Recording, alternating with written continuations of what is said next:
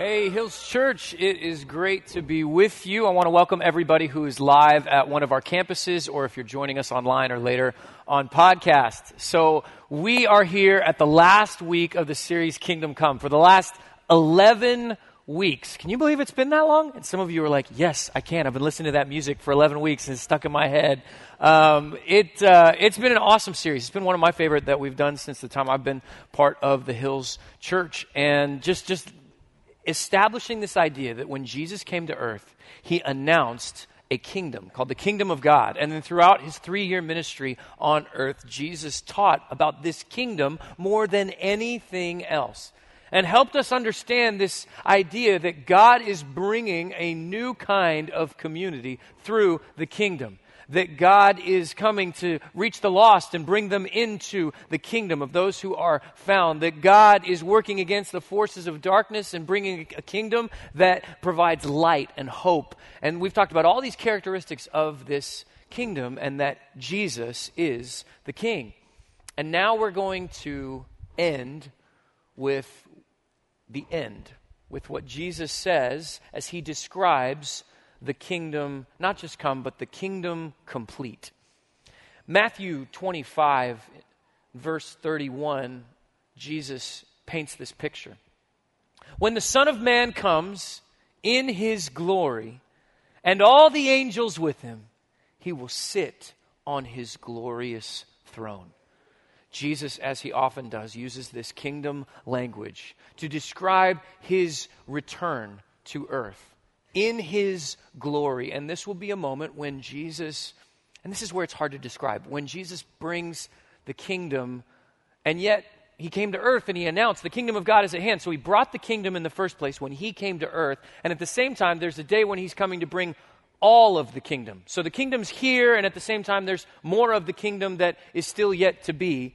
And it can kind of be hard to describe hard to process. Like, what, what does this mean? Because the kingdom is a current reality, and yet there's a future promise. So, what is this about? There's a fancy pants answer for this, and some of you know I like to nerd out on fancy pants answers sometimes. And the phrase, I just want to want to uh, teach you a fun little theological phrase. The seven dollar phrase is inaugurated eschatology. Just live at one of our campuses. Go ahead and practice that for a second. Say that out loud. Feel fancy for a second. Put your pinky up. Inaugurated eschatology. Yeah, it's, uh, it's pretty cool. You can uh, just save that little, little morsel for some time in Thanksgiving meal and just drop that. See how the relatives react. Boy, this feast really reminds me of inaugurated eschatology. I love that phrase, but here's the, there's the simple way to say this. What that, what that phrase helps us to understand is in the kingdom of God, there is the already and the not yet. So, the kingdom of God has already come to earth through the person, Jesus Christ. He announced that there is a kingdom, He is the king, and that kingdom is a reality on earth we can experience today. That, that means that for everybody who's a follower of Jesus, you are already part of the kingdom you are already experiencing the freedom inside of the kingdom, the hope inside of the kingdom. If you have faith in Christ, you've experienced the salvation, and you have a promise of a full salvation. Because though we have already been invited into the kingdom and can experience the kingdom today, we have not yet known the kingdom in full. We have not yet experienced a world without evil. We have not yet been freed from the bondage of sin and death completely. And so we already have a taste of the kingdom. And that's really what we've been processing these, uh, these last 11 weeks of the series. But today, part of what we're going to wrestle with is that there is a not yet. There is a promise when Jesus will come in glory with his angelic host when he will be seated on the throne in a way that is not just like we talked about last week, why he left as he went up to heaven and is seated at the right hand of God in the throne room. It was a great message, but today we're going to talk about why he's coming back. And as we do that, if you're taking notes, uh, I want to start with a, a, short first answer that, that will help guide some of the rest of our, our thoughts. To begin with, why is Jesus coming back? To keep his promises. We're going to do this briefly before we get into the meat of the message, but this needs to be said. What God does flows from who God is. God's activity is the product of his identity. Now, to, to help you understand this, when we see who God has revealed himself to be in Jesus and in his, the, the inspired scriptures, we see a God who is faithful, a God who is true, a God in whom there is no falsehood or deceit. And that means God is trustworthy. So, what does God do? Well, because he's faithful, because of his identity, he keeps his promises. Just as a side note, like this is not only true of God, but it's also true of how God made you. That what you do flows from your understanding of who you are. Like there's there's too many of us that will come into church and our strategy is I need to understand better activity. No, what God answers with first is you need a better identity. You need to know who you are in Christ before you will live out a Christ-like life. That's how this works. Because we're made in God's image and what God does flows from who God is. Now, I, I could preach on that for a long time, but we got to keep moving. So, suffice it to say, the kingdom of God is the result of the nature of God. God is king and God is the eternal community Father, Son, and Spirit. So, what does God do? God makes a kingdom, a new community in which he can relate not only to his uncreated self, but to his creation, to his people. And out of that, God, as one who is trustworthy, keeps his promises. So throughout the Old Testament, I was looking this week, there's too many verses to listen, I won't, I won't try. But throughout the prophetic promises of Isaiah and Daniel and Jeremiah and Zechariah and Zephaniah and Malachi and so many others, there's a promise of the kingdom of a time when God reigns. And there's lots of metaphors used for this of a, a, a, a, husband and a bride. There's, there's a metaphor of a feast that God will host in front of the nations. There's this idea of God reigning and that there's a promise that God will send a king, a redeemer, a Messiah. And then, because God is faithful, he sent Jesus.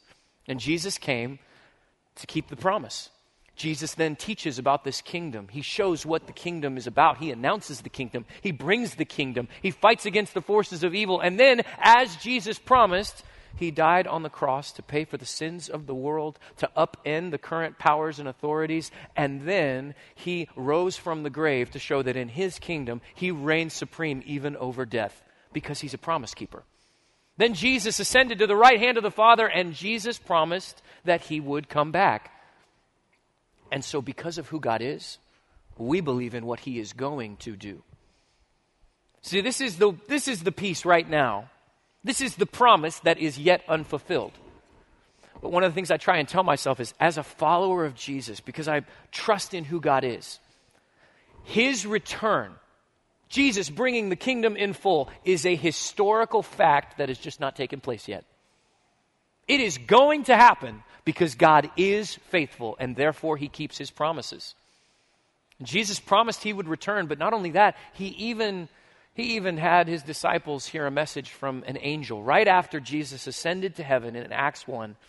An angel tells his closest followers, This same Jesus who has been taken from you into heaven will come back in the same way you have seen him go into heaven. This is the promise. Jesus is coming back. And when he does, it will not just be that he brings the kingdom come, it will be that there, we will experience the kingdom complete.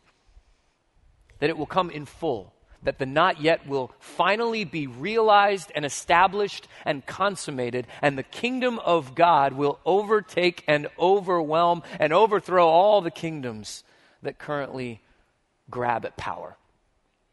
And when Jesus does this, the rest of the message, what we're going to unpack is okay, so if Jesus is coming and he's, he's going to keep his promise, he will return. He will prove that he is the one faithful voice we can trust and rely on no matter what. When he comes, why is he coming back? Why, why, is, he, why is he coming back? What is he going to do? Now, since we already got fancy with inaugurated eschatology, we're going to keep these two big points in this message really, really simple and really, really plain language. And the first is this Jesus is coming back to end everything wrong. Jesus will put a stop to everything that's broken and evil in this world. And isn't that good news for us? Like, Jesus is coming and he's going to set everything, like, he's going to, he's going to set and, and deal with everything that's wrong. He's going to address everything that should not be and doesn't belong. He is going to do away with it. That's good news And we get excited about it. This is one of my favorite things to get to talk about and preach about because it's a hope that we cling to that Jesus is going to end everything wrong. But part of what I came here today to tell you is that the way Jesus will bring this good news about is through something called judgment. Record scratch. what? I want to convince you today that judgment is actually part of God's good news, not separate from it. See, Jesus, over and over again, as he describes his ministry and his authority, Jesus explains that God has given him, and it's, and it's to Jesus, as the king of the kingdom, he's going to be the one to judge. I want to let you hear from Jesus in John 5. He says, Moreover, the Father judges no one, but has entrusted all judgment to the Son now, Jesus, I've actually preached on this a, a, few weeks back inside the series. Jesus came, first and foremost, as he announces the kingdom, not to judge the world, but to save the world. But Jesus promises a day when he will return and he will judge. But for us, like we, we, we kind of wrestle with like, what does that mean? And yet for, for the earliest Christians, this was a message that they continued to share over and over again as they talked about the return of Christ. They talked about this moment of judgment, but it was part of their good news.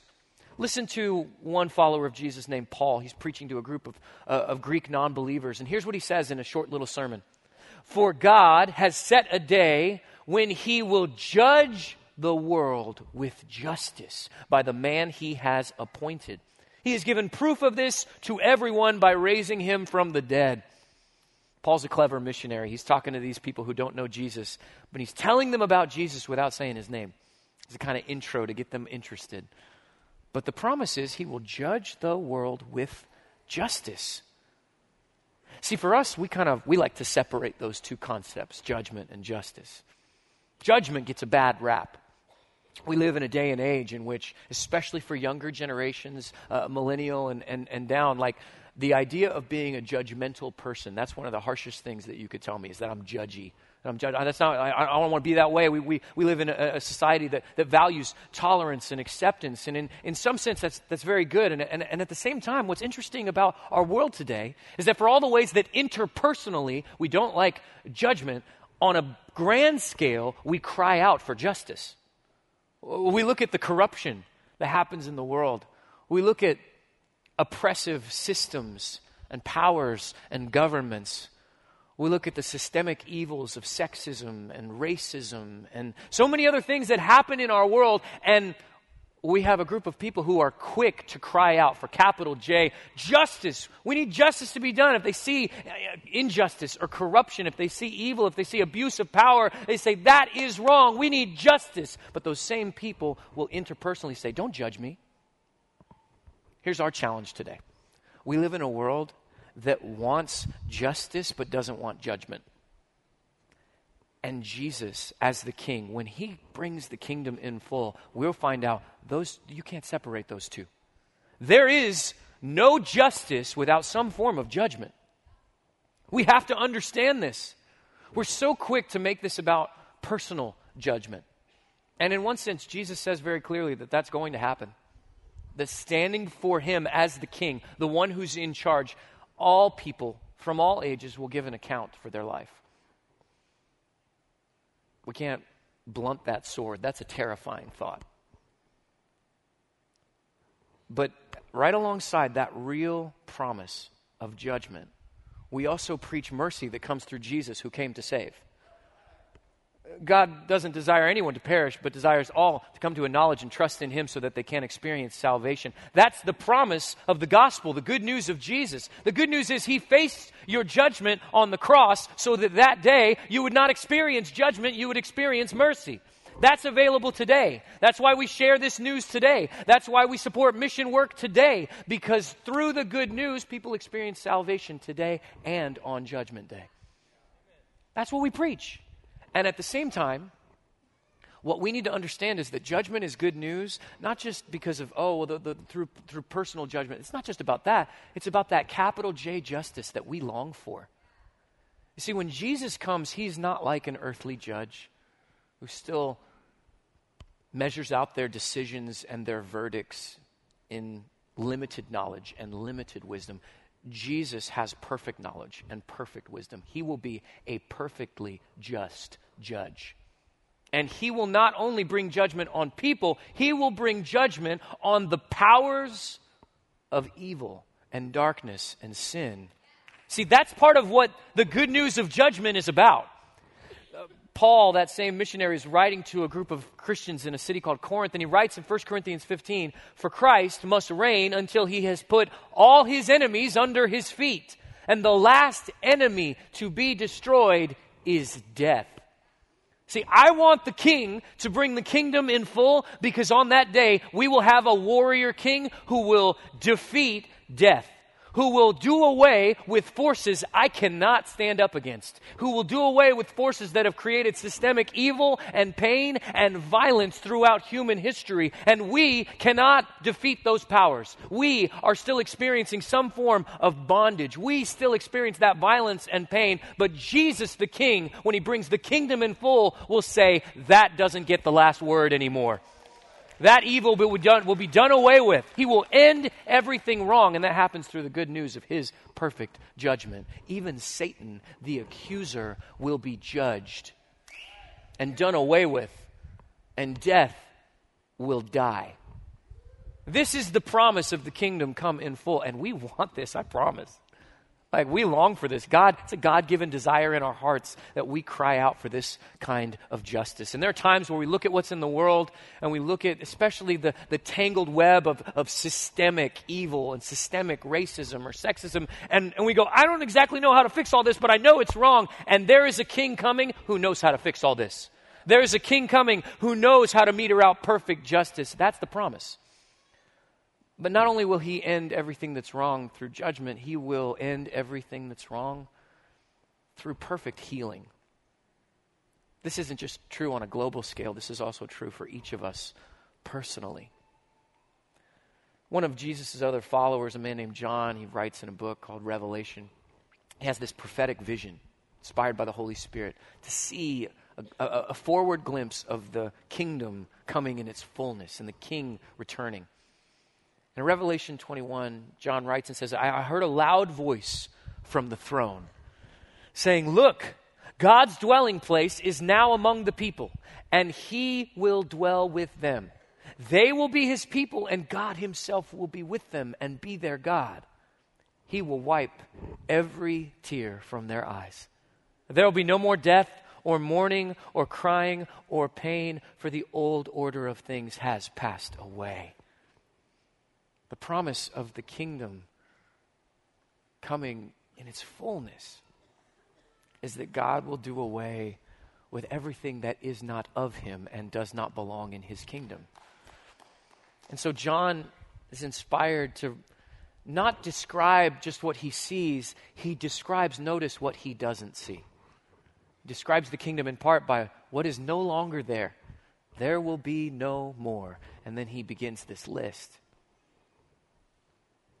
And I wonder, based on what you've experienced in your life, in your family, how would you finish that sentence? There will be no more. There'll be no more cancer. There'll be no more miscarriages. There'll be no more PTSD. There'll be no more war. There'll be no more abuse. No more addiction. There'll be no more school shootings. There'll be no more mental illness. There'll be no more chronic pain. There'll be no more cerebral palsy or multiple sclerosis. There will be no more autoimmune diseases. There will be no more wheelchairs. There will be no more hospitals. There will be no more dentist offices. Thank you, Lord. There'll be no more funeral homes. There'll be no more dialysis clinics. There will be no more DMV. There will be no more sorrow. There'll be no more loneliness. There'll be no more depression. There'll be no more despair. And through this unending list of no mores, we will experience full healing like we can only taste today. It's been um, it's been about three years ago that my brother Riley had uh, had an accident and ended up with a bunch of shattered glass in his arm. The doctors operated on it and pulled out uh, pulled out the glass, got you know got got it out, and uh, and the, yet after the operation, his arm was never the same. It grew increasingly sensitive, where there were certain spots where if, if he was touched or bumped, he would just just wince and just have searing pain. So he eventually, earlier this year, scheduled an appointment, went back to, uh, to a different doctor, and, and uh, the doctor cut open his arm, began to, to kind of look around and operate, and, and then uh, the doctor said, Oh! Riley looked, he's like, What? And after the operation, Riley sent my family through our text thread this, this picture. I don't know how well you can see this, but there's a half inch long piece of glass that had been left in his arm. When the doctor saw it, he, he said, Oh my goodness, I, I can't believe somebody missed this. And for the last three years, my brother had been carrying that around in his arm, causing all this pain. I, I, talked to him this week, and, and he was like, Man, it is night and day compared to what it was. He's so happy.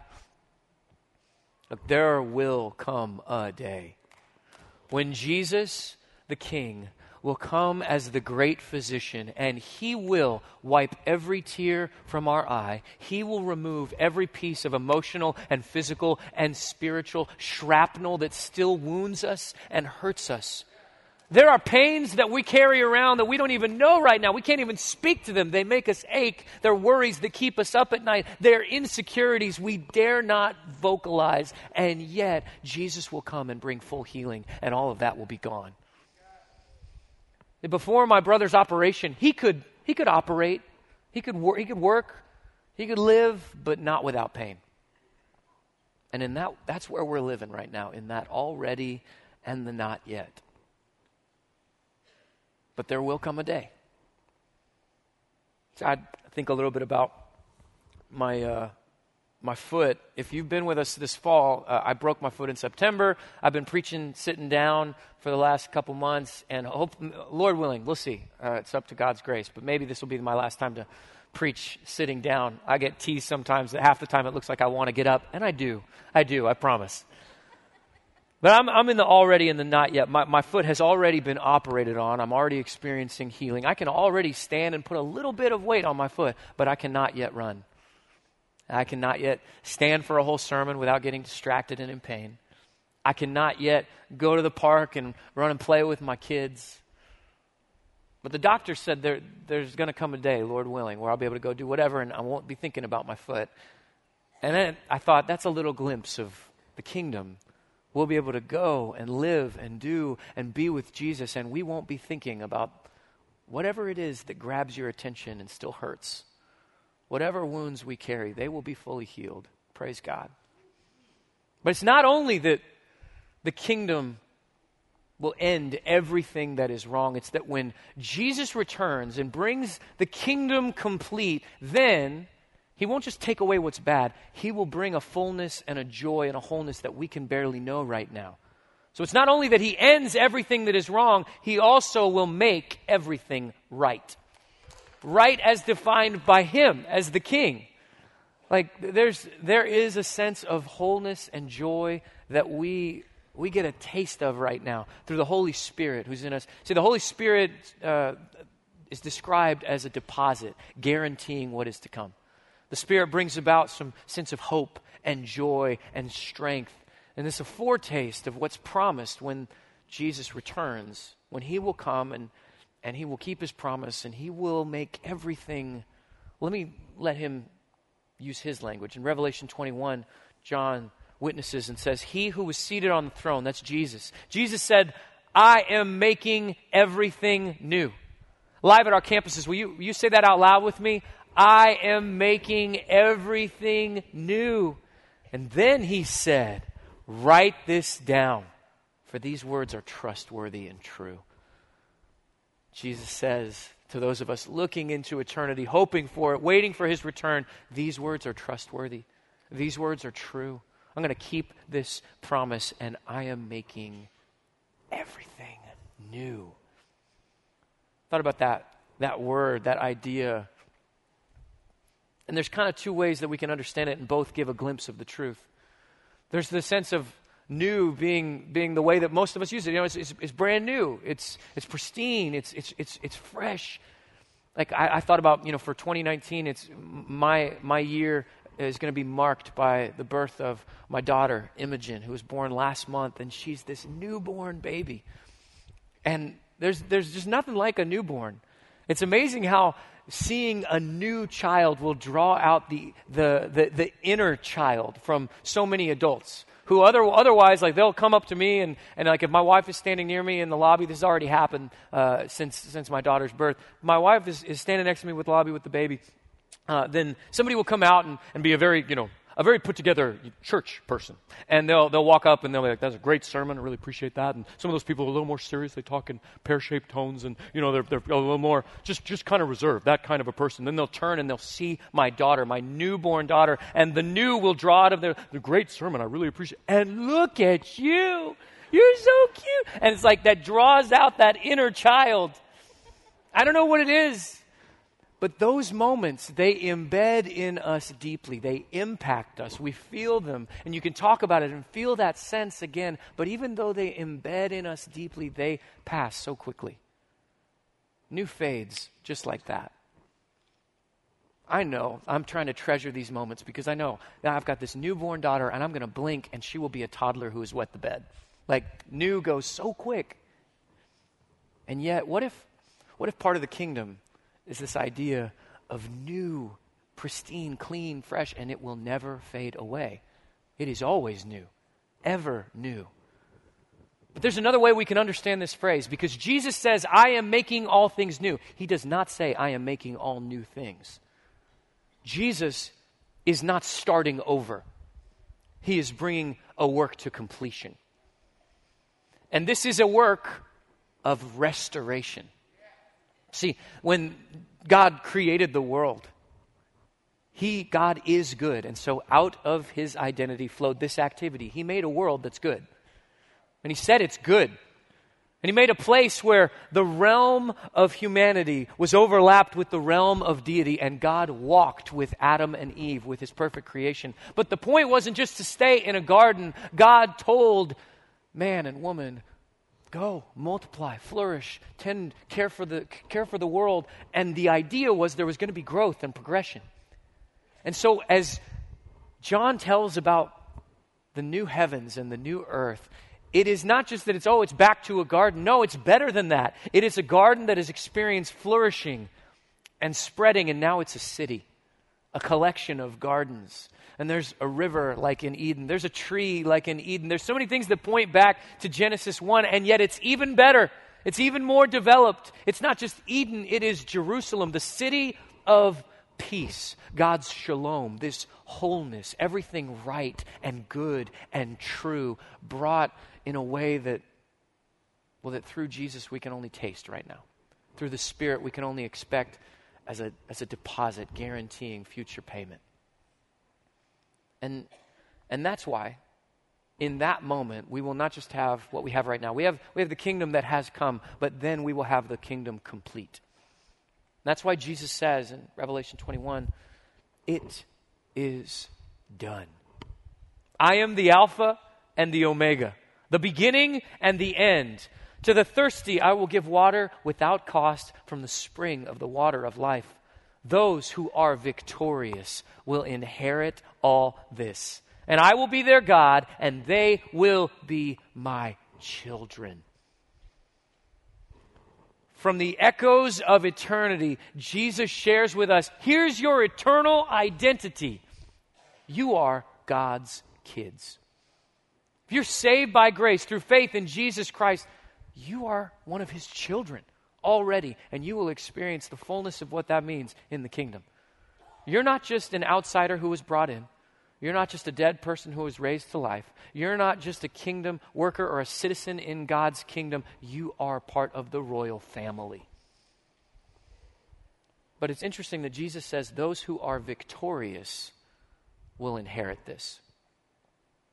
And I started working through like, okay, what, is it, what does it mean to be victorious? What is contingent upon uh, having this victory.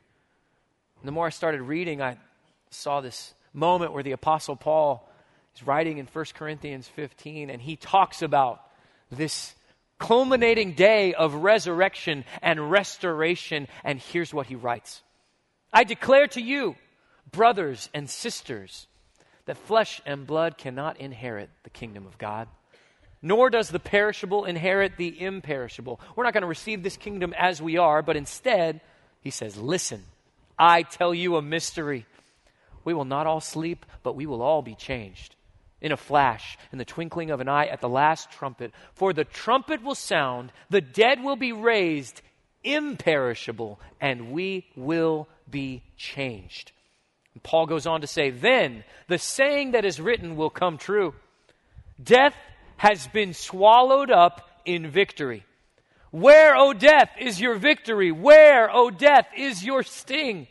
The sting of death is sin, and the power of sin is the law. But thanks be to God. He gives the victory, how? Through our Lord Jesus Christ. The promise of the kingdom is not that you will become victorious through your own efforts. It's not that you will become victorious by persevering and holding out in your own strength. The promise of the kingdom is based on your hope in the king because he brings the victory. He will put enemies under his feet. He will kill death and do away with the accuser. He will end everything that is wrong. He will make everything that is right. And so it is based on our hope and trust and faith in him. And so if you have been with us, maybe you're just, this is your first time here this week, I'm glad you're with us. Or maybe you're somebody who's been around some of this fall, you've heard about this kingdom, you've heard us preach about Jesus the King, and you still don't know what you believe. I can think of no better moment than to just plead with you. Please, give up your kingdom. Repent of your sin. Walk away from your version of power or control or hope and come to Jesus because he has the victory. Come to Jesus because he has forgiveness. Come to Jesus because he has hope. Come to Jesus because he has a better identity for you than whoever the world is telling you to try to be. Jesus alone offers the victory to you and to everyone who will call on him and put faith in him, be baptized in his name. This is the promise of the King that he gives victory. And I'm praying that through this, God is, God is tugging on your heart opening your, your heart to this message that you're willing to receive and say, Yeah, I'm ready. Today's the day. Don't wait. Experience a foretaste of eternity today and know a hope for tomorrow by trusting in Jesus the King. Because through this, once the kingdom has come in full, the picture for us is that the king will reign forevermore. That's the glimpse of eternity that Scripture continues to give us. We started this message with Jesus saying he's going to come in glory with his angelic host and he will sit on his throne. He will reign. And Revelation paints the same picture. Chapter 22, John writes that the throne of God and of the Lamb will be in the city, and his servants will serve him. he says, and they will reign forever and ever. The kingdom was always intended to glorify the King.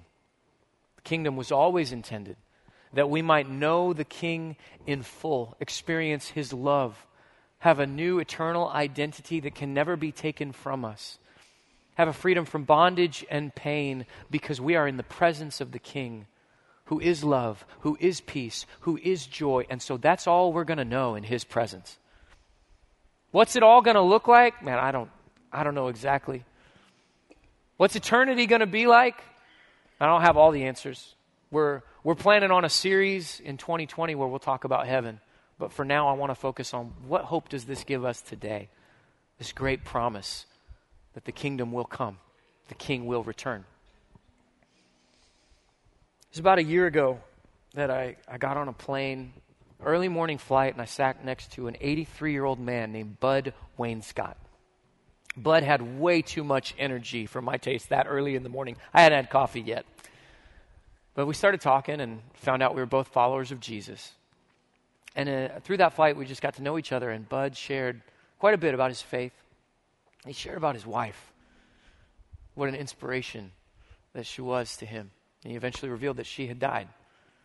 She'd had a long battle with cancer. Kind where they tried every experimental drug, every new treatment, every approach, and it seemed like everything was one step forward, four steps back. And he watched his wife deteriorate, and yet he watched her strength in faith as she looked at her coming death and how she clung to Jesus, her king.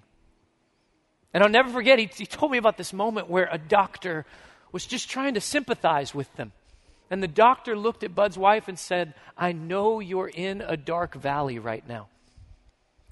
And without missing a beat, she responded, That's true. But you can't have a valley without a mountaintop on either side. Because of Jesus, she could know, I may walk through the valley of the shadow of death, but you are with me, and your promise of the kingdom come in full cannot be taken away.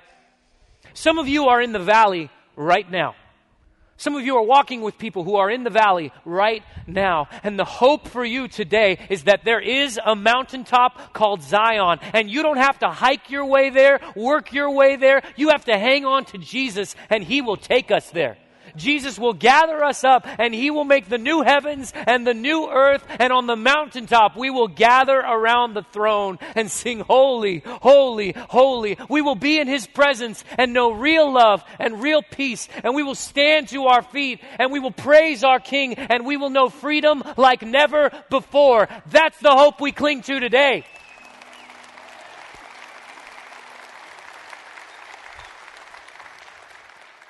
The kingdom is coming in full because the king is faithful. So hold on. And when you can't hold on, let Jesus hold you. And then, then and only then, we will know the real joy, the presence of the King. Let's pray together. Oh, God, thank you. Thank you for this hope. Pray you take these words, this message, will you, will you make it an encouragement in our hearts through your Spirit? I pray for those who don't know what they believe about Jesus, would you, would you open their hearts so that they would trust in you? And I pray for those of us who we believe and yet we've been living out of a, a wrong identity. God, help us to see our eternal kingdom identity as your children. Live from that. Encourage our hearts, build us up, give us strength to persevere not in our power, but as you supply through your Spirit. And we pray, Come, Lord Jesus, end everything wrong, make everything right. We cling to this promise. In the name of our King Jesus, we pray. Amen.